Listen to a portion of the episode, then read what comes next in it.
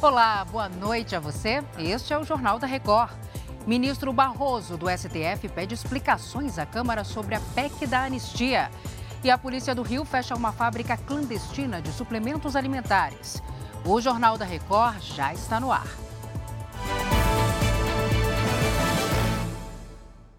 Oferecimento: Bradesco, cursos e soluções para organizar sua vida financeira.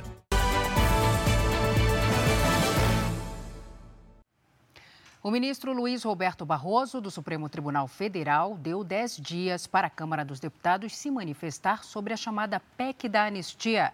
O Matheus Escavazini traz as informações para a gente direto de Brasília. Matheus, boa noite para você. Boa noite para você, Salsi. Barroso é o relator da ação que questiona a PEC da anistia na Suprema Corte. A ação pede a suspensão do andamento da proposta no Congresso Nacional. A PEC, aprovada nesta semana pela Comissão de Constituição e Justiça da Câmara, perdoa partidos que não cumpriram regras de cotas de gênero e de raça nas eleições do ano passado livra de punição as legendas que tiveram as contas rejeitadas e autoriza os partidos a arrecadar recursos de empresas para pagar dívidas com fornecedores feitas até agosto de 2015. O conteúdo do texto ainda precisa passar por uma comissão especial na Câmara antes de ser analisado no plenário da Casa. Salce. Obrigada, Matheus. O presidente da Ucrânia, Volodymyr Zelensky, vai participar por chamada de vídeo da reunião do G7. O evento, organizado pelas sete maiores economias do mundo, começou oficialmente nesta sexta-feira no Japão. É de lá que a correspondente Silvia Kikuchi traz as informações. Oi, Silvia, boa tarde. Olá, Salsi. Muito boa noite para você e a todos. A participação de Zelensky é importante porque o principal tema do evento será a guerra na Ucrânia. O presidente Lula, que também foi convidado para a reunião de cúpula, já está em Hiroshima. No sábado, ele tem encontro com o primeiro-ministro japonês, Fumio Kishida. E junto com outros países convidados, o Brasil deve discutir temas como alimentação, saúde e desenvolvimento. Além de vários encontros bilaterais, Lula deve visitar o Parque Memorial da Paz, palco da bomba atômica de Hiroshima, junto com os líderes do G7. Salce. Obrigada, Silvia. De volta ao Brasil, o governo de São Paulo lançou nesta quinta-feira a campanha do Agasalho 2023. As doações podem ser feitas em vários pontos do estado. Com o fim da emergência de saúde da pandemia de Covid-19, será retomada a arrecadação de roupas e cobertores usados. Durante a pandemia, estavam sendo aceitas apenas peças novas por causa do risco de contaminação. Os itens arrecadados serão doados a pessoas em situação de rua e vulnerabilidade durante o período de baixas temperaturas. As temperaturas baixando, baixando rapidamente, e a gente sabe o quanto as pessoas estão precisando desse gesto nesse momento. E aí, uma questão é fundamental: velocidade. Nós precisamos rapidamente nos mobilizar, rapidamente arrecadar agasalhos, rapidamente arrecadar cobertores e levar a quem precisa. Também podem ser doados gorros, cachecóis, meias e luvas em bom estado de conservação. O governador e a primeira-dama e presidente do Fundo Social de São Paulo, Cristiane Freitas, também doaram peças de roupas para a campanha. Uma operação da Polícia do Rio de Janeiro interditou uma fábrica clandestina de suplementos alimentares. Agora a gente conversa com Leonardo Aki. Léo, boa noite para você. Qual era a situação desses produtos? Boa noite, Salsi. Boa noite a todos. Olha, Salsi, os produtos fabricados e comercializados não tinham nenhum registro. Além da polícia, fiscais da Vigilância Sanitária e do Conselho Regional de Farmácia do Rio participaram da ação. A produção era feita nesta casa, um local considerado totalmente insalubre, sem ventilação e não atendia aos requisitos mínimos de qualidade e também segurança. Os produtos ficavam misturados e expostos. Agora, o que chamou a atenção dos fiscais foi que os suprimentos eram envasados numa área de churrasqueira. Na fábrica clandestina que fica em Belfor Roxo, na Baixada Fluminense, os policiais foram recebidos pela farmacêutica, que também é a proprietária. Ela foi presa em flagrante por crimes contra a saúde pública. Salce. Obrigada pelos detalhes, Léo. Ainda no Rio, a Delegacia Especial de Apoio ao Turismo assumiu a investigação da morte de um chileno que passava férias na cidade. A suspeita é de que ele e um amigo tenham sido drogados, agredidos e assaltados. Os turistas foram encontrados desacordados e com ferimentos nessa encosta no último domingo. Eles teriam sido jogados de uma altura de 5 metros. O local fica no tradicional bairro de Santa Teresa. Os chilenos Ronald Rafael Terreda Sobarso e Andrés Ruiz foram levados para este hospital municipal no centro do Rio. Ronald morreu três dias depois de dar entrada na unidade. O amigo dele foi transferido para um hospital particular e permanece internado. Andrés Ruiz postou numa rede social que apresenta quadro de saúde estável e vai passar por uma longa recuperação no Brasil. Andrés contou à família que no sábado à noite os dois foram até a Lapa conhecer o bairro boêmio de muitos bares e restaurantes que fica no centro do Rio. Na hora de ir embora, pediram um carro de aplicativo para retornar ao hotel, mas não chegaram ao destino. A polícia investiga o que aconteceu no meio do caminho. Uma das hipóteses é que os dois tenham sido drogados e assaltados. A Delegacia de Apoio ao Turismo assumiu o caso. Um laudo toxicológico foi realizado para confirmar se os turistas foram vítimas do golpe conhecido como Boa Noite Cinderela. A notícia da morte de Ronald repercutiu na imprensa chilena. Ronald e Andrés estavam de férias no Rio de Janeiro. Em uma publicação na internet, chegaram a postar uma foto da orla de Copacabana, tirada da janela do hotel. A família de Ronald esteve no Instituto Médico Legal para liberar o corpo que será sepultado no Chile. Abalados, os parentes não quiseram gravar entrevista. A Secretaria de Estado de Segurança Pública de Minas cancelou a visita de parentes a detentos de um presídio na região metropolitana de Belo Horizonte. Virginia Nalon, boa noite para você. Qual o motivo, Virginia? Oi, Salso, boa noite para você. A decisão tomada nesta quinta-feira vem depois da descoberta de um surto de sarna nos detentos do presídio Inspetor José Martim Drummond, em Ribeirão das Neves, na região metropolitana de BH. Apenas os presos das alas ímpares foram infectados. Eles ficarão isolados por um período de sete dias enquanto recebem tratamento. Ainda não foi possível determinar a quantidade de presos infectados. As visitas canceladas serão compensadas no fim de semana seguinte. A Secretaria de Estado de Segurança Pública de Minas informou que essa medida também foi repassada para o Ministério Público, para a OAB e para o Poder Judiciário. Salve. Obrigada, Virgínia. O resgate de um surfista que não conseguia retornar à praia foi gravado pelos bombeiros em Santa Catarina. De acordo com os bombeiros, o rapaz não conseguia voltar para a areia por causa das condições do mar. Salva-vidas entraram na água para verificar a situação da vítima e um helicóptero foi deslocado para retirar o surfista da água. Ele foi deixado na praia sem ferimentos, examinado e liberado em seguida. A taxa de desemprego no primeiro trimestre no Brasil é a menor para o período desde 2015. Ainda assim, 9 milhões e 400 mil pessoas estão sem trabalho. A maior dificuldade é a falta de qualificação. Jeane está entre os que conseguiram um emprego. Há quatro meses ela procurava uma vaga e, por indicação de uma amiga, foi contratada nesta lanchonete. Há uma semana, ela atua como atendente e conseguiu a tão sonhada carteira assinada.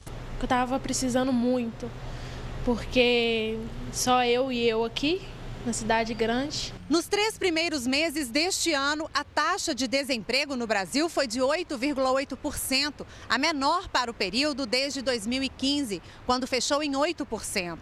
De acordo com o IBGE, os estados com as maiores taxas de desocupação foram Bahia, Pernambuco e Amapá. A gente teve um aumento da desocupação que é aquela dispensa daquelas pessoas que são contratadas temporariamente nos períodos mais do fim do ano e além disso teve um aumento da procura de trabalho também que é bem comum assim no começo do ano. A qualificação ajudou na conquista de uma ocupação. Os números mostraram que para os que têm nível superior completo, o desemprego foi menor do que entre os que não concluíram a faculdade. A taxa de desocupação foi maior entre as mulheres. Elizabeth reclama da falta de oportunidade. Ela se formou como pedagoga, mas ainda não trabalha na área. A gente chega, tem, tem 30, 40 pessoas correndo, correndo a uma vaga só. E aí eles exigem experiência. E atualmente na área de professora eu não tenho experiência. As maiores taxas de informalidade foram registradas no Pará, no Amazonas e no Maranhão. Quem conseguiu entrar no mercado formal dá a dica para quem busca a mesma alternativa. Não desista, gente. Está difícil, mas uma hora vocês conseguem. Agora a gente volta a falar da violência no Rio de Janeiro. Dessa vez, uma mulher que estava a caminho de um posto de saúde foi morta, vítima de bala perdida. Glória Maria Esteves, de 36 anos, foi atingida na comunidade do Amarelinho, em Acari, na zona norte do Rio. Segundo testemunhas, havia um tiroteio intenso quando Glória foi atingida bem perto de uma clínica da família, onde buscava atendimento. Os vizinhos decidiram levar a vítima por conta própria para o hospital, mas ela não resistiu. A polícia militar negou haver uma operação ali na região. Glória deixou três filhos e até agora ninguém foi preso. O presidente em exercício, Geraldo Alckmin, e o ministro da Fazenda, Fernando Haddad, comemoraram a aprovação do regime de urgência do novo marco fiscal, criado para equilibrar as contas públicas. Geraldo Alckmin assinou no Palácio do Planalto um protocolo de intenções entre o Ministério dos Direitos Humanos e Cidadania, representantes da sociedade civil e o Pacto Global da Organização das Nações Unidas. O objetivo é incentivar empresas a adotarem ações pelos direitos da criança e do adolescente. Na cerimônia, o presidente em exercício comentou a aprovação da urgência para a votação na Câmara do arcabouço fiscal. Muito importante a aprovação, eu acho que mostra confiança na proposta, que vai levar a uma redução da dívida sobre PIB, estabelece metas de superávit primário e estabelece de maneira inteligente controle de gastos. A aprovação da urgência do arcabouço fiscal não foi a única boa notícia para o governo. O ministro da Fazenda, Fernando Haddad, informou que a Secretaria de Política Econômica refez a previsão de crescimento do PIB, que é a soma de toda a riqueza produzida no país, de 1,6% para 1,9% neste ano. Haddad estima que a inflação deve fechar 2023 em torno de 5,5%, contra os 6% previstos pelo mercado. O ministro se colocou à disposição dos líderes na Câmara para a votação do arcabouço fiscal. Nós esperamos que a semana que vem, até a semana que vem, a gente tenha tranquilidade para dar o suporte técnico para a Câmara nas, nas contas que precisarem ser feitas. Estamos mobilizados uh, e disponíveis para o relator, mas para a Câmara de uma maneira geral. A Caixa Econômica Federal entrou com uma ação na Justiça do Distrito Federal contra o ex-presidente do banco, Pedro Guimarães, para reaver cerca de 45 mil reais em telefones celulares de trabalho que não foram devolvidos. Ele deixou o cargo no fim de junho do ano passado após denúncias de abuso moral e sexual.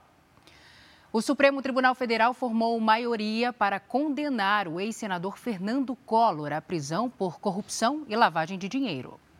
Fernando Collor é acusado de receber quase 30 milhões de reais em propina, no caso ligado à BR Distribuidora, subsidiária da Petrobras. O caso é um desdobramento da Lava Jato.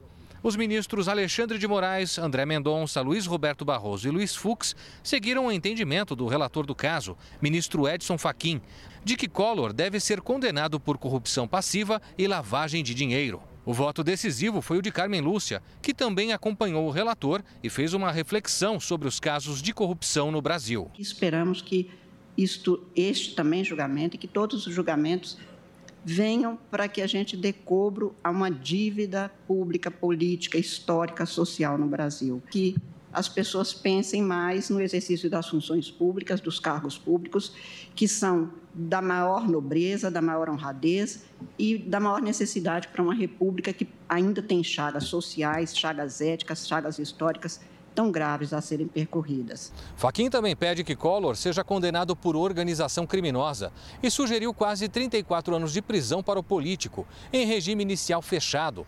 Mas a pena ainda será definida pela corte na semana que vem. Ainda faltam os votos dos ministros Dias Toffoli, Gilmar Mendes e Rosa Weber. A defesa de Collor afirmou que o ex-senador não cometeu crime e tem plena confiança de que até a proclamação do resultado final, essa convicção irá prevalecer. O ex-ajudante de ordens de Jair Bolsonaro ficou em silêncio ao depor a Polícia Federal.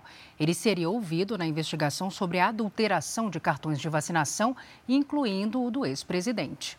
O tenente-coronel Mauro Cid ficou cerca de 40 minutos na sede da Polícia Federal em Brasília. A defesa de Cid abriu aos investigadores o sigilo fiscal de conta bancária nos Estados Unidos. Cid usou o direito constitucional de ficar em silêncio e não respondeu às perguntas. Ele está preso desde 3 de maio por decisão do ministro Alexandre de Moraes do Supremo Tribunal Federal. A suspeita é de que os registros de vacinação de Bolsonaro da filha Laura, do próprio Mauro Cid e da mulher dele, além das filhas do ex-ajudante de ordens, tenham sido adulterados com informações falsas no sistema do Ministério da Saúde. Esses certificados de vacinação seriam usados durante a viagem aos Estados Unidos no final do ano passado. Segundo fontes ligadas ao militar, o tenente-coronel Mauro Cid ficou em silêncio no depoimento porque a perícia no celular dele foi concluída ontem e a defesa não teve acesso às informações extraídas do aparelho pela Polícia Federal. A avaliação de quem está próximo à defesa é que os investigadores deveriam ter informações valiosas. E nesse caso, só restavam duas alternativas ao militar: adiar o depoimento ou ficar em silêncio. O ex-presidente visitou hoje o gabinete do filho Flávio, no Senado. Bolsonaro disse que não precisou apresentar registro de vacinação nos Estados Unidos, porque tinha passaporte diplomático. Ele comentou o silêncio de Cid no depoimento. Isso é ele, com o advogado dele. Ele foi um, foi um excelente oficial do Exército Brasileiro. A jovem ainda, forças especiais, comandos, paraquedistas, primeiro lugar de quase todos os cursos que fez, tá certo? É, ele fez o melhor de si é, peço a Deus que, que, que, não tenha errado, tá? E cada um siga a sua vida. E o presidente da Colômbia se desculpou por ter afirmado que quatro crianças tinham sido encontradas vivas depois que o avião em que elas estavam caiu na floresta amazônica. Ainda não há confirmação se elas sobreviveram e as buscas continuam. Gustavo Petro apagou a publicação em que dizia que as crianças tinham sido encontradas. Em seguida, postou outra mensagem com um pedido de desculpas e afirmou que as Forças Armadas vão seguir nas buscas pelas quatro crianças. No dia 1 de maio, o avião em que elas estavam enviou um alerta de falha no motor e sumiu dos radares. Todos os adultos morreram, incluindo a mãe das crianças. Milhares de israelenses participaram da Marcha das Bandeiras em Jerusalém, que comemora a ocupação da parte oriental da cidade pelas tropas de Israel. Quem traz os detalhes para a gente é a correspondente Denise Odorice. O Dia de Jerusalém foi celebrado com eventos em locais importantes da cidade. Um deles foi a Marcha das Bandeiras. Muitos jovens carregavam bandeiras de Israel e cantavam hinos nacionalistas. 3 mil policiais e militares fizeram a segurança. O Dia de Jerusalém marca a ocupação por Israel da parte leste da cidade depois da Guerra dos Seis Dias, que aconteceu em 1967. A data aumenta a tensão entre árabes e israelenses. Na faixa de Gaza, palestinos protestaram contra a celebração e grupos de esquerda bloquearam rodovias da cidade na tentativa de atrapalhar o acesso aos eventos. A celebração terminou no Muro das Lamentações. Mais cedo, dezenas de judeus e políticos do governo de Israel visitaram o Monte do Templo, lugar sagrado para as duas religiões. O governo da Jordânia condenou a ida da comitiva israelense ao Monte do Templo, chamando a visita de provocação inaceitável. De Jerusalém, Denise Odorice. O governo do México encontrou 40 migrantes que haviam sido sequestrados na segunda-feira, quando viajavam pelo país. O grupo foi localizado no norte do México. O ônibus em que eles estavam foi abordado por criminosos. Segundo autoridades, os sequestradores queriam o equivalente a quase R$ 7.500 por cada um dos reféns. Duas pessoas ainda estão desaparecidas. Ninguém foi detido até o momento.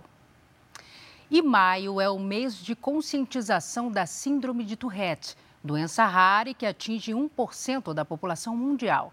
Os portadores dessa condição neurológica sofrem de ataques involuntários de tiques físicos, incluindo espasmos. A esperança está no avanço da medicina. Os movimentos são involuntários. Um tique nervoso, como uma piscada de olhos, ruídos vocais, até palmas fora de contexto. A intensidade é variável e o estresse pode ser um fator determinante para sua repetição. Segundo a Organização Mundial da Saúde, a síndrome de Tourette atinge 1% da população.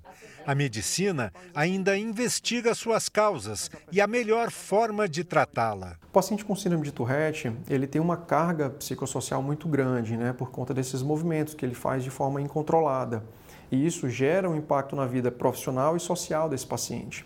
Então, o controle desses sintomas é, e a informação que a gente está fazendo agora é que vão fazer com que as pessoas tenham uma maior aceitação desse tipo de problema e vejam isso com a naturalidade que merece ser vista. A Camila e o Rafael descobriram que o Tiago é portador da doença em 2020. O diagnóstico só foi feito por um psiquiatra depois de dois anos de muitas perguntas sem respostas. É bem difícil você receber um diagnóstico do seu filho, né?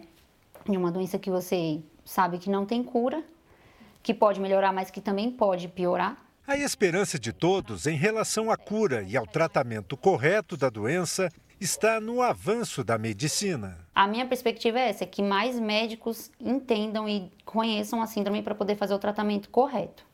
Não há cura até o momento para a síndrome de Tourette. O que existe é um controle clínico, tá? Como a maioria, se não todas as doenças neurológicas, na verdade, ela é uma abordagem multidisciplinar. Então não é só o neurologista que vai fazer esse tratamento. A abordagem neuropsicológica é o ponto-chave do tratamento para o paciente com síndrome de Tourette. É o que faz um controle a longo prazo desse paciente. E uma última informação agora sobre futebol. O Flamengo anunciou agora à noite mais um reforço para a sequência da temporada. O clube carioca fechou acordo com o atacante Luiz Araújo, que estava no Atlanta United dos Estados Unidos. O contrato do atleta, de 26 anos, vai do início de junho até o final de 2027. Ele vai passar por exames médicos antes de ser integrado ao elenco. Luiz Araújo começou a carreira no São Paulo e jogou também na França antes de ir para o futebol norte-americano. Essa é a primeira contratação do Flamengo depois da chegada do técnico argentino Jorge Sampaoli. Este foi o Jornal da Record. Outras informações na primeira edição do JR 24 horas, às 7 da manhã. Você fica agora com Fala que eu discuto. Boa noite para você. Cuide-se. Tchau.